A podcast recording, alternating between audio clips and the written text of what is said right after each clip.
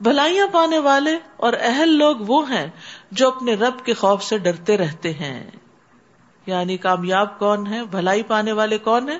جن کے اندر رب کا خوف ہے، جو بہت سے گناہوں کو اللہ کے ڈر سے چھوڑ دیتے ہیں اور جو اپنے رب کی آیات پر ایمان رکھتے ہیں۔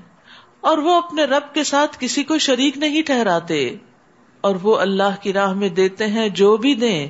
اور ان کے دلوں کو دھڑکا لگا رہتا ہے کہ وہ اپنے رب کے پاس لوٹ کے جانے والے ہیں۔ سبحان اللہ۔ ساری نیکیاں کر کے بھی ڈرتے ہیں۔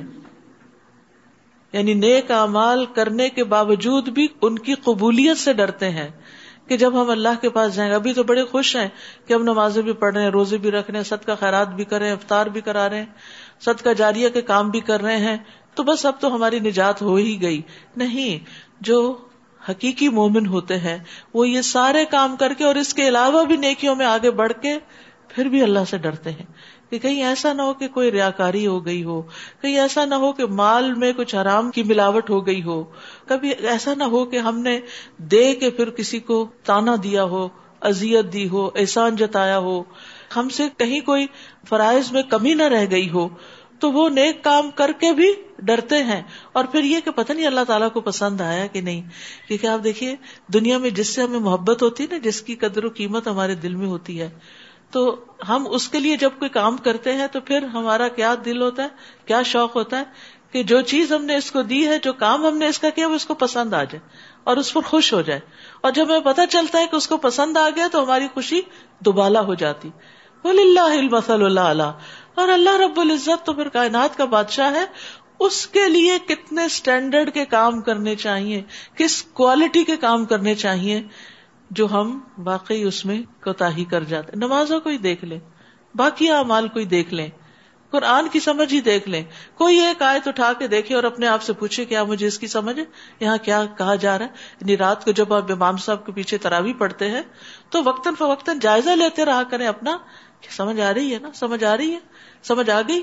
اور اگر نہیں آئے تو پریشان ہوا کریں کہ مجھے اس کو سمجھنا ہے، کیونکہ اللہ تعالیٰ مجھ سے ہم کلام ہو رہے ہیں اور مجھے اللہ کی بات ہی سمجھ نہیں آ رہی۔ تو میں نے قرآن کا کیا حق ادا کیا؟ تو اس لیے بہت ضروری ہے کہ انسان نیک کام کر کے کبھی تکبر کا شکار نہ ہو۔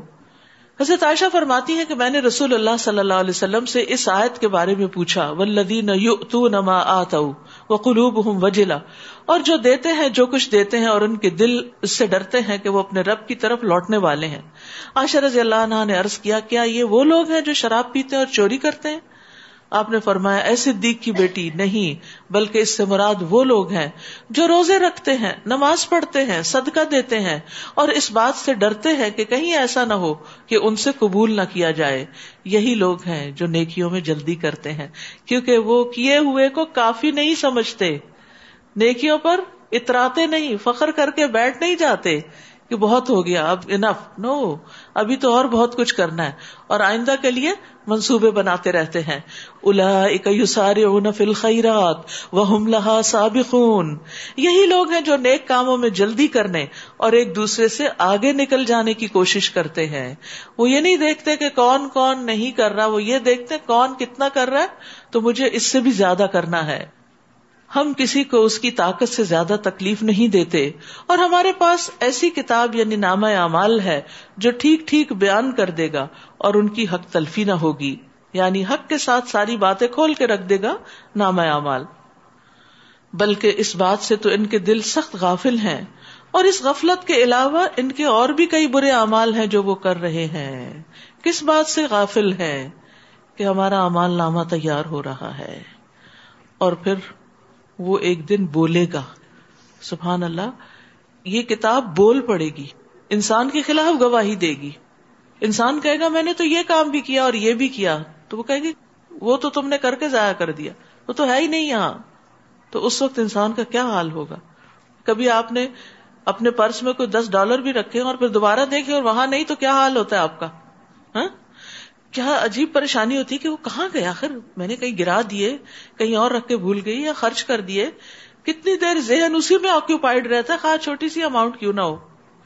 سوچئے، اگر آج ہم ایک ہزار ڈالر بھی اللہ کے راستے میں دیتے اور کل وہ ہمارے امال نامے میں نکلتا ہی نہیں۔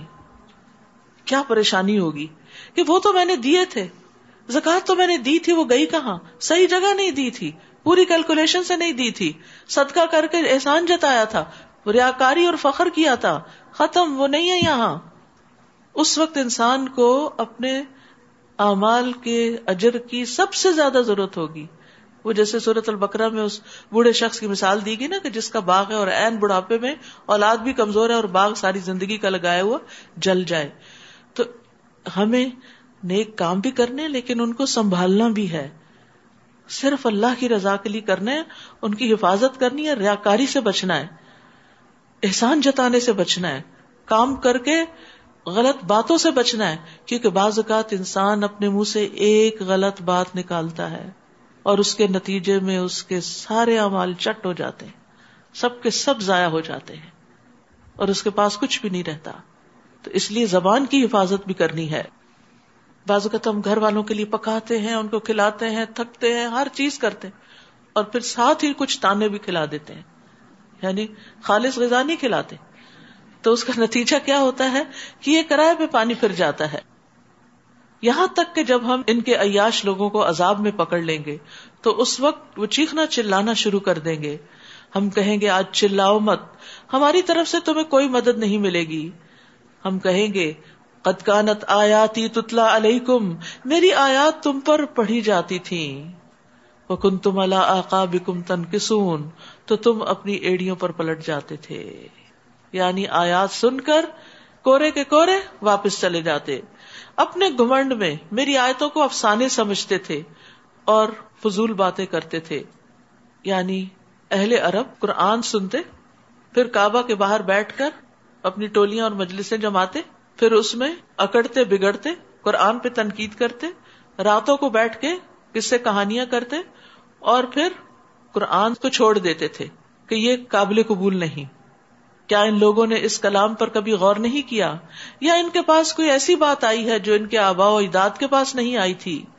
یا انہوں نے اپنے رسول کو پہچانا ہی نہیں، لہٰذا وہ اس کا انکار کر رہے ہیں۔ ابن عباس کہتے ہیں کہ اس کا مطلب یہ کہ کیا وہ محمد صلی اللہ علیہ وسلم کو پہچانتے نہیں تھے؟ جب آپ چھوٹی عمر میں تھے اور جب بڑے ہوئے، اور کیا وہ آپ کے حسب نصب اور آپ کی صداقت آپ کی امانت اور دیانت اور آپ کے عہدوں کو پورا کرنے کو نہیں جانتے تھے؟ ام لم یارف رسول کیا انہیں پتا نہیں ان کا رسول کون ہے؟ ساری زندگی تو اس نے ان کے درمیان گزاری ہے۔ اس کا کردار اور اس کا اخلاق اور اس کی امانت اور اس کی صداقت سب کچھ ان کے سامنے ہے۔ سب کچھ جاننے کے باوجود پھر وہ آپ سے اعراض برت رہے ہیں، پھر آپ کو جٹلا رہے ہیں۔ یا وہ یہ کہہ دیتے ہیں کہ اسے جنون ہے۔ جبکہ حقیقت یہ ہے کہ وہ ان کے پاس سچی بات لایا ہے، لیکن ان میں سے اکثر لوگ حق ہی کو پسند نہیں کرتے۔ اور اگر حق ان کی خواہشات کی پیروی کرتا، تو یہ زمین اور آسمان اور ان میں جو کچھ ہے، ان سب کا نظام درہم برہم ہو جاتا۔ بل اتنا ہم ذکر ہم ان کے پاس انہیں کا ذکر لائے ہیں۔ یعنی قرآن میں انہیں کا ذکر موجود ہے، اور وہ اپنے ہی ذکر سے منہ مو موڑ رہے ہیں۔ حقیقت یہ ہے کہ قرآن انسان کی ساری نفسیات کو، حالات کو، عادات کو، اس کی اچھائیوں، خوبیوں، خرابیوں سب کو واضح کر کے بیان کرتا ہے۔ ایک آئینے کی طرح ہے جس میں ہم اپنا آپ دیکھ سکتے ہیں اور دیکھتے رہنا چاہیے۔ قرآن سنتے ہوئے، قرآن پڑھتے ہوئے کہ اس میں سے کوئی چیز ایسی تو نہیں کہ جو میرے اندر ہو۔ کوئی اچھائی مینشن کی گئی تو اس کو بھی اپنے اندر ڈھونڈنے کے کیا وہ ہے۔ اور اگر کوئی غلط عادت مینشن کی گئی تو اس کو بھی دیکھیں کہ کیا میرے اندر تو نہیں ہے۔ یا آپ ان سے کچھ مال مانگتے ہیں۔ تو آپ کے لیے آپ کے رب کا دیا ہی بہتر ہے اور وہی بہترین رازق ہے۔ یعنی ایک دائی دین کے لیے وہ سلا جو رب دیتا ہے وہ سب سے بہتر ہوتا ہے۔ اسے دین کی دعوت لوگوں سے مال حاصل کرنے کے لیے یا لوگوں سے فائدے اٹھانے کے لیے نہیں دینی چاہیے۔ کیونکہ فخراج ربی کا خیر وہ ہوا خیر الرازقین۔ جو سلا جو بدلا اللہ کی طرف سے انسان کو ملتا ہے وہ سب سے بہترین ہے۔ وہ ان کلت الا صراط مستقیم اور بلا شبہ آپ انہیں سیدھی راہ کی طرف بلاتے ہیں۔ اور جو لوگ آخرت پر ایمان نہیں رکھتے، وہ اس سیدھی راہ سے ہٹ کر چلنا چاہتے ہیں۔ اور اگر ہم ان پر مہربانی کریں اور ان کی تکلیف کو دور کر دیں، تو یہ اپنی سرکشی میں اور زیادہ بہکتے جائیں گے۔ وَلَقَدْ أَخَذْنَاهُمْ بِالْعَذَابِ فَمَسْتَكَانُوا لِرَبِّهِمْ وَمَا يَتَضَرَّعُونَ اور ہم نے انہیں عذاب میں مبتلا کیا۔ تو بھی یہ نہ اپنے رب کے سامنے جھکے اور نہ آہوزاری کی۔ یہاں تک کہ ہم نے ان پر سخت عذاب کا دروازہ کھول دیا۔ تو اس حال میں وہ ہر بھلائی سے مایوس ہونے لگے۔ وہی تو ہے جس نے تمہیں کان، آنکھیں اور دل عطا کیے۔ تاکہ تم سنو، دیکھو، غور کرو۔ مگر تم لوگ کم ہی شکر گزار ہوتے ہو۔ اور وہی ذات ہے جس نے تمہیں زمین میں پھیلا دیا اور اسی کی طرف تم اکٹھے کیے جاؤ گے۔ اور وہی ہے جو زندہ کرتا ہے اور موت دیتا ہے۔ اور رات اور دن کا باری باری آتے رہنا اسی کے قبضہ قدرت میں ہے۔ کیا تم کچھ بھی نہیں سمجھتے؟ یعنی یہ ساری اللہ کی طاقت کی نشانیاں ہیں۔ یہ ساری قدرت کا مالک وہی ہے۔ بلکہ انہوں نے بھی وہی کچھ کہہ دیا جو ان کے پہلے کہہ چکے ہیں۔ کہ جب ہم مر جائیں گے اور مٹی اور ہڈیاں ہو جائیں گے تو ہمیں پھر زندہ کر کے اٹھایا جائے گا۔ یہ بات تو ہمیں اور اس سے پیشتر ہمارے آبا و اجداد کو بھی کہی گئی تھی۔ یہ تو محض پرانے افسانے ہیں۔ آپ ان سے پوچھیے اگر تمہیں کچھ علم ہے تو بتاؤ کہ زمین اور جو کچھ اس میں ہے وہ کس کا ہے؟ وہ فوراً کہہ دیں گے کہ اللہ کا۔ آپ کہیے، پھر تم نصیحت قبول کیوں نہیں کرتے؟ پھر ان سے پوچھیے سات آسمان و عرش عظیم کا مالک کون ہے؟ وہ کہہ دیں گے کہ یہ سب کچھ اللہ ہی کا ہے۔ آپ کہیے، پھر تم اللہ سے ڈرتے کیوں نہیں؟ یعنی جس شخص کو یہ پتا ہو کہ اللہ سبحان تعالیٰ اتنا بڑا ہے اور اتنا عظیم خلاق ہے کہ اس نے ایک نہیں سات آسمان بنائے اور عرش عظیم بنایا، تو پھر تمہیں اس سے ڈر نہیں لگتا کہ وہ تمہیں پکڑ بھی سکتا ہے تمہاری غلط کاریوں پر؟ تو گویا اللہ کی معرفت اللہ کی خشیت میں اضافہ کرتی ہے اور معرفت وہی معرفت ہے جس سے خوف پیدا ہو، خشیت آئے۔ اور ایسے ہی لوگ اصل میں علم والے ہوتے ہیں۔ پھر ان سے پوچھیے اگر تم جانتے ہو تو ہر چیز کی ملکیت کس کی ہے؟ من بھی ادھی ملکوت کل شعین اور وہ کون ہے جو پناہ دیتا ہے؟ مگر اس کے مقابلے میں کسی کو پناہ نہیں مل سکتی۔ یعنی اللہ ہی حفاظت کرتا ہے۔ اور کوئی اللہ سے کسی کو چھڑا کے نہیں لے جا سکتا۔ اور کوئی اور اگر حفاظت کر رہا ہے تو اللہ تعالیٰ اس سے پکڑنے کی پوری قوت رکھتا ہے۔ یعنی جس کی مدد اور امن کا اللہ ارادہ کر لے، تو اللہ کی مدد اور اس کے امن کے فراہم کرنے سے اسے کوئی دور کرنے والا نہیں۔ سیقول قلف انا تسہرون وہ فوراً کہیں گے کہ اللہ ہی ہے۔ آپ کہیے، پھر تم پر کہاں سے جادو چل جاتا ہے؟ بلکہ ہم تو ان کے پاس حق لے کر آئے ہیں اور یقیناً یہی جھوٹے ہیں۔ اللہ تعالیٰ نے کسی کو اپنی اولاد نہیں بنایا اور نہ ہی اس کے ساتھ کوئی اور الہ ہے۔ اگر ایسی بات ہوتی تو ہر الہ اپنی مخلوق کو لے کر الگ ہو جاتا اور ان میں سے ہر ایک دوسرے پہ غالب آنے کی کوشش کرتا۔ اللہ تعالیٰ تو ان باتوں سے پاک ہے جو یہ لوگ بیان کرتے ہیں۔ وہ دوسرے لفظوں میں کائنات کا انتظام جو اتنے سکون کے ساتھ چل رہا ہے، یہ اس بات کی بذات خود دلیل ہے کہ اس کا کنٹرول ایک ہستی کے پاس کوئی بھی مشین، کوئی بھی چیز، چاہے گھر ہی کیوں نہ ہو، آپ کا کچن ہی کیوں نہ ہو آپ اگر اس میں دوسرے لوگوں کو بھی اجازت دے دیں، جہاں سے چاہے چیز اٹھائے جہاں چاہے رکھ دے تو کیا ہوگا؟ اگلے دن کام کرنا مشکل ہو جائے گا۔ تو ایک گھر کی مالکہ جو ہوتی ہے، وہ ہر چیز کو ایک خاص سرکل میں لے کے چلتی ہے۔ اور کسی دوسرے کی مداخلت برداشت نہیں کرتی، کیونکہ اس سے فساد ہوتا ہے، لڑائی جھگڑا ہوتا ہے۔ ساس بہو کے جھگڑے میں ایک بڑی بنیادی وجہ یہ بھی ہوتی ہے کہ ساس اپنے پرانے طریقے سے گھر چلانا چاہتی اور بہو ماڈرن طریقے سے چلانا چاہتی اور دونوں میں کلیش ہو جاتا ہے پھر۔ اور پھر اس کا نتیجہ یہ ہوتا ہے کہ الگ ہی کرنا پڑتا ہے، تبھی سکون آتا ہے، ورنہ کام درست نہیں ہو پاتا۔ تو یہی بات یہاں سمجھائی جا رہی ہے کہ اگر کائنات میں دو علا ہوتے تو پھر یہ سب کچھ اس طرح نہ چلتا۔ ہر ایک اپنی خدائی لے کے الگ ہوتا اور پھر ایک دوسرے پہ چڑھائی کرتے جس طرح زمین پہ مختلف ممالک آپس میں لڑ جگڑ رہے ہیں، جو پاورفل ہے، وہ کمزور کو دبا رہا ہے، تو ایسے ہی پھر آسمانوں پر بھی ہوتا اور تم یہاں جی نہ سکتے، چین سے نہ بیٹھ سکتے۔ عالم الغیبی و شہادہ وہ سب پوشیدہ اور ظاہر باتوں کا جاننے والا ہے۔ اور جن چیزوں کو یہ لوگ شریک ٹھہراتے ہیں، ان سے وہ بالا تر ہے۔ اے پیغمبر، آپ دعا کیجیے اے میرے رب، جس عذاب کی انہیں دھمکی دی جا رہی ہے، اگر وہ میری موجودگی پر آ جائے، تو اے رب، مجھے ان ظالموں میں شامل نہ کرنا۔ یعنی کفار مکہ کی مسلسل انکار کی وجہ سے نبی صلی اللہ علیہ وسلم کو پریشانی لاحق ہو گئی تھی کہ کہیں ایسا نہ ہو کہ جس طرح پچھلی قوموں پر عذاب آیا تھا، اس قوم کو بھی عذاب نہ لے ڈوبے۔ تو اللہ تعالیٰ سے دعا کر رہے کہ اگر آپ نے ان کے عذاب کا فیصلہ کر لیا تو مجھے اس میں شامل نہ کرنا۔ اور جس عذاب کی انہیں دھمکی دی جا رہی ہے، وہ عذاب آپ کو دکھانے پر ہم پوری قدرت رکھتے ہیں۔ ادفا بلتی احسن نحن عالم بما يصفون آپ ان کے جواب میں بھی ایسی بات کہیے جو بہت اچھی ہو۔ جو کچھ یہ لوگ بیان کرتے ہیں، ہم اسے خوب جانتے ہیں۔ نیز یہ دعا کرتے رہیے کہ اے رب، میں شیطان کی اکساہٹوں سے تیری پناہ مانگتا ہوں۔ کس کو کہا جا رہا ہے؟ نبی صلی اللہ علیہ وسلم کو کہا جا رہا ہے اور اس میں سبق ہمارے لیے بھی ہے۔ وہ اعوذ بھی درون اور اس بات سے بھی تیری پناہ مانگتا ہوں کہ وہ میرے پاس بھی پٹکے کتنی خوبصورت دعا ہے۔ یعنی اس بات سے مجھے بچانا کہ وہ مجھے بہکائے اور یہ کہ شیطان میرے پاس بھی آئے۔ تو یہ جو حمزات ہیں، یہ شیطان کے حمزات ہیں۔ اور حمزات کیا ہیں؟ قرطبی کہتے ہیں غزب کے وہ حملے، غصے کے وہ حملے جن میں انسان اپنے اوپر قابو نہیں رکھ سکتا۔ یہ حمزات ہیں۔ کیونکہ شیطان جو ہے وہ انسان کو دیکھتا رہتا ہے کہ یہ کب ویک پڑتا ہے، کمزور کب پڑتا ہے۔ تو انسان کے اوپر جب اس کی خواہشات غالب آ جاتی ہیں، کسی چیز کی محبت غالب آ جاتی ہے تو کمزور پڑ جاتا ہے، جیسے بچوں کے معاملے میں، بیوی کے معاملے میں۔ بہت سے اصولوں کو کمپرومائز کر دیتا ہے۔ جب اس پر غم غالب آتا ہے تو وہ کمزور پڑ جاتا ہے۔ اسی لیے شیطان کا پسندیدہ کام کیا انسان کو غمگین رکھنا، ڈپریشن میں رکھنا۔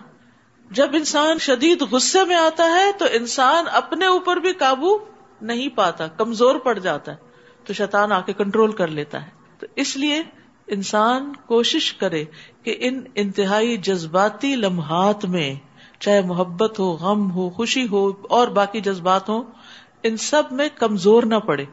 اللہ سے مدد مانگے اور شیطان کے حملوں سے بچے۔ اور شیطان کے حملوں سے بچنے کے لیے تعوض بہترین چیز ہے۔ رسول اللہ صلی اللہ علیہ وسلم نے فرمایا، جب آدمی کو غصہ آ جائے تو وہ کہے، اعوذ باللہ، اس سے اس کا غصہ ختم ہو جائے گا۔ اللہ کی پناہ لے لیں۔ تابوز پڑھنے کو معمولی نہ سمجھے۔ غصے کی حالت میں ایک غلط بات انسان کی آخرت برباد کر سکتی ہے۔ زمزم بن جوش کہتے ہیں، ایک مرتبہ مجھ سے ابو حرارا نے فرمایا، اے یمامی، کسی آدمی کے متعلق یہ نہ کہنا کہ اللہ کی قسم اللہ تجھے ارگز نہیں بخشے گا۔ کبھی یہ نہ کہنا۔ یا اللہ تجھے جنت میں داخل نہیں کرے گا۔ میں نے ارض کیا، ابو حرارا یہ تو ہم میں سے ہر شخص غصے کے وقت اپنے بھائی اور ساتھی سے کہہ دیتا ہے۔ کتنے ہی لوگ ہیں جو غصے میں آ کے کہہ دیتے ہیں، تم جہنمی ہو نوز باللہ۔ تمہاری اولاد جہنمی فلاں جہنمی ہے، فلاں جہنمی ہے۔ یہ نہیں کہہ سکتے۔ اور یہ غصے کے وقت ہی انسان کے منہ سے الفاظ نکلتے ہیں۔ تو اس شخص نے کہا کہ یہ تو ہم کہتے رہتے ہیں۔ جب غصہ آتا ہے تو ہم کہہ دیتے ہیں۔ انہوں نے فرمایا، لیکن پھر تم کبھی نہ کہنا۔ میں نے نبی صلی اللہ علیہ وسلم کو فرماتے ہوئے سنا، بنی اسرائیل میں دو آدمی تھے، ان میں سے ایک بڑا عبادت گزار تھا اور دوسرا اپنی ذات پر بڑی زیادتی کرتا تھا یعنی گناگار تھا۔ لیکن دونوں ایک دوسرے کے دوست بنے ہوئے تھے۔ عبادت گزار ہمیشہ دوسرے کو گناہ کرتے ہوئے دیکھتا تو بھائی سے کہتا کہ چھوڑو، ان گناہوں کو چھوڑ دو۔ وہ کہتا، یہ میرے اور میرے رب کا معاملہ ہے، یہ مجھ پہ چھوڑ دو۔ کیا تم مجھ پہ نگران بھیجے گے جیسے عام طور پہ جواب دیتے ہیں لوگ۔ کہتے ہیں، ایک دن اس نے اس کو گناہ کرتے دیکھا تو اس نے اس گناہ کو بہت کبیرہ گناہ سمجھا، بڑا عظیم سمجھا۔ عبادت گزار نے اس سے کہا، تیری بربادی ہو، اسے چھوڑ دے۔ اس نے کہا، میرے اور میرے رب کے معاملے کو مجھ پہ چھوڑ دو۔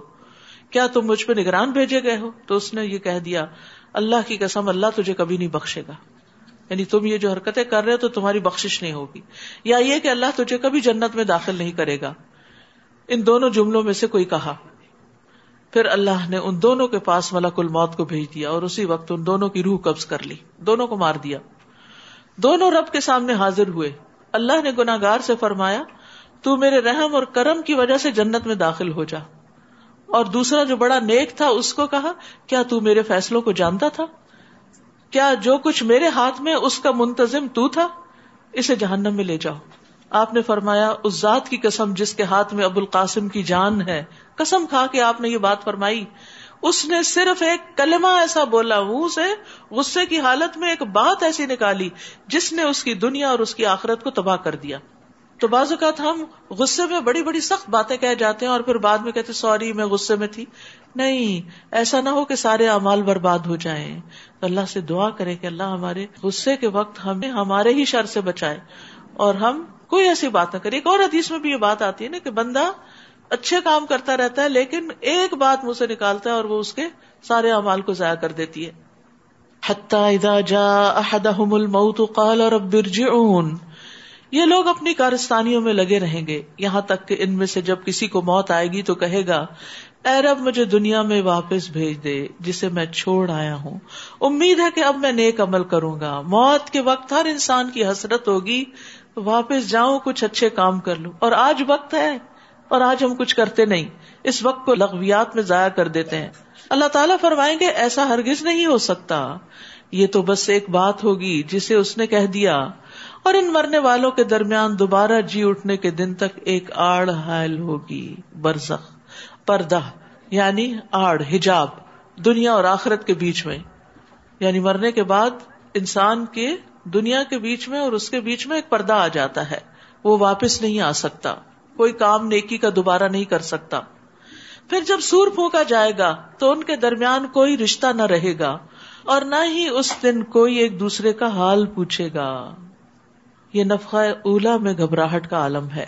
پہلا سور جب پھونکا جائے گا تو سارے انصاب کٹ جائیں گے۔ سارے رشتے دار ایک دوسرے کے لیے اجنبی ہو جائیں گے۔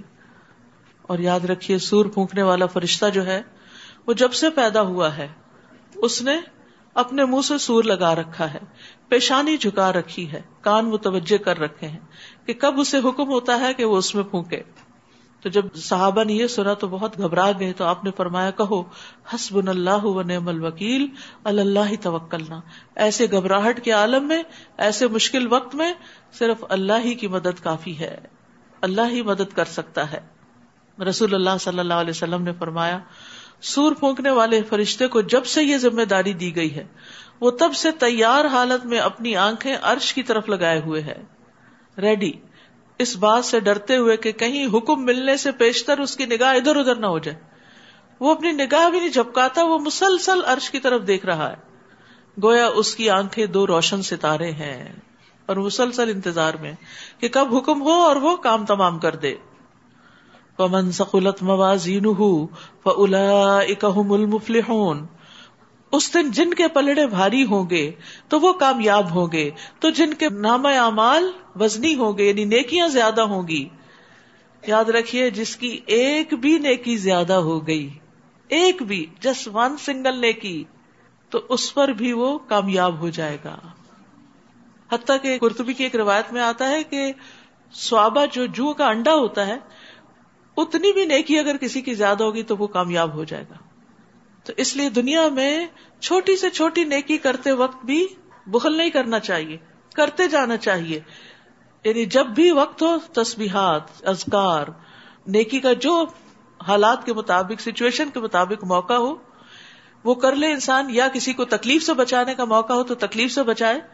تو یہ ساری چیزیں انسان کے نام اعمال میں درج ہو رہی ہیں اور اس دن ایک نیکی کے لیے بھی انسان ترس رہا ہوگا۔ وہ من خفت موازین اور جن کے پلڑے ہلکے ہوں گے، تو یہی وہ لوگ ہیں جنہوں نے اپنے آپ کو خسارے میں رکھا، نیکیوں کی طرف توجہ ہی نہیں کی۔ وہ ہمیشہ جہنم میں رہیں گے۔ تلفا وجوہ منار وہ فیحا کال جہنم کی آگ ان کے چہروں کو جلس دے گی اور ان کے جبڑے باہر نکلے ہوں گے۔ یعنی جب آگ چہرے پہ پڑے گی تو جلد سکڑ جائے گی۔ اور جس طرح بھنی ہوئی سری دیکھیے کہ اس کے دانت نکل آتے ہیں۔ ایسے ہی جبڑے باہر نکل آئیں گے، سکڑ کے چہرہ۔ انہیں کہا جائے گا، کیا تم پر میری آیات نہیں پڑی جاتی تھی؟ تو تم انہیں جھٹلا دیا کرتے تھے یعنی ان پر ایمان نہیں لاتے تھے، ان کے مطابق عمل نہیں کرتے تھے۔ وہ کہیں گے ہمارے رب، ہم پر ہماری بد بختی غالب آ گئی تھی، اور ہم واقعی گمراہ لوگ تھے۔ بد بختی کیا ہے کہ ہماری لذتیں اور خواہشات ہم پہ غالب آ گئیں۔ اور ہم انہیں کے پیچھے چلتے رہے۔ ربنا اخرجنا منہا فن ادنا فنا ظالمون۔ اے رب، ہمیں اس آگ سے نکال۔ اگر ہم دوبارہ ایسا قصور کریں، تو واقعی ہم ظالم ٹھہرے۔ قال فیحا ولا تکلمون اللہ تعالیٰ فرمائے گا، مجھ سے دور ہی رہو اور اسی آگ میں پڑے رہو اور مجھ سے کوئی بات مت کرو۔ اللہ تعالیٰ ان سے کلام بھی نہیں کرنا چاہے گا۔ ان کا اتنا بڑا کیا جرم ہوگا جس کی وجہ سے اتنا شدید غضب نازل ہوگا ان پر؟ فرمایا، انہو کان فریق من عبادی یقولون، ربنا آمنا فاغفر لنا ورحمنا وانت خیر الراحمین۔ کہ جب میرے کچھ بندے یہ کہتے تھے کہ اے ہمارے رب، ہمیں بخش دے، ہم پہ رحم فرما، کیونکہ تو ہی سب سے بہتر رحم کرنے والا ہے۔ تم سے تو تم لوگ ان کا مذاق اڑاتے تھے۔ اللہ کی طرف رجوع کرنے والوں، دعائیں کرنے والوں کا تم مذاق کرتے تھے۔ حتیٰ کہ ان کے ساتھ اس مشغلے نے تمہیں میری یاد بھی بلا دی اور تم ان پر ہنسا کرتے تھے۔ یہ ہے ان کا جرم۔ نیک لوگوں پر ہنسنا، کسی کی نیکی کا مذاق اڑانا اور اللہ کو بھول جانا اور دین کے شاعر کا مذاق اڑانا، یہ بہت بڑا جرم ہے جس پر انسان کے لیے جہنم کی ہمیشگی کی سزا ہے۔ یعنی دین ہنسی مذاق کی چیز نہیں ہے۔ وہ ماہو بالحزل یہ ایک سنجیدہ کلام ہے۔ یہ ایک سنجیدہ بات ہے اور اس پر عمل کرنا ضروری ہے۔ یعنی کبھی دینی شاعر کا مذاق نہ اڑائے آج میں نے انہیں ان کے صبر کا بدلہ دے دیا ہے۔ بلا شبہ وہی کامیاب رہے ہیں۔ کال کم لبس تم فل اردی ادا دسین پھر اللہ تعالیٰ ان سے پوچھے گا، بتاؤ تم کتنے سال زمین میں رہے؟ کالو لبسنا یومن او بعد یوم فس الدین وہ کہیں گے، یہی کوئی ایک دن یا اس کا کچھ حصہ؟ اتنی لمبی لمبی زندگی، ساٹھ ستر سال کی زندگی، ایک دن یا دن کا بھی کچھ حصہ؟ اور یہ بات تو شمار کرنے والوں سے پوچھ لیجیے یعنی اپنے ساتھ اوروں کو بھی گواہ لا رہے ہوں گے کہ ہم سچ کہہ رہے ہیں۔ اللہ تعالیٰ فرمائے گا، واقعی تم تھوڑا ہی عرصہ وہاں ٹھہرے۔ کاش تم نے یہ اس وقت جانا ہوتا۔ اگر دیکھا جائے تو آخرت کا ایک دن پچاس ہزار سال کے برابر ہے۔ اور پھر جو فیصلے کے بعد کی زندگی شروع ہوگی، وہ تو کبھی ختم ہی نہیں ہوگی۔ تو اس کے مقابلے میں یہ زندگی کیا ہے؟ ایک ڈاٹ بھی نہیں، کچھ بھی نہیں۔ کیا تم نے یہ سمجھ رکھا تھا کہ ہم نے تمہیں بیکار ہی پیدا کر دیا اور تم ہمارے ہاں لوٹ کر نہیں آؤ گے، تمہیں واپس نہیں آنا؟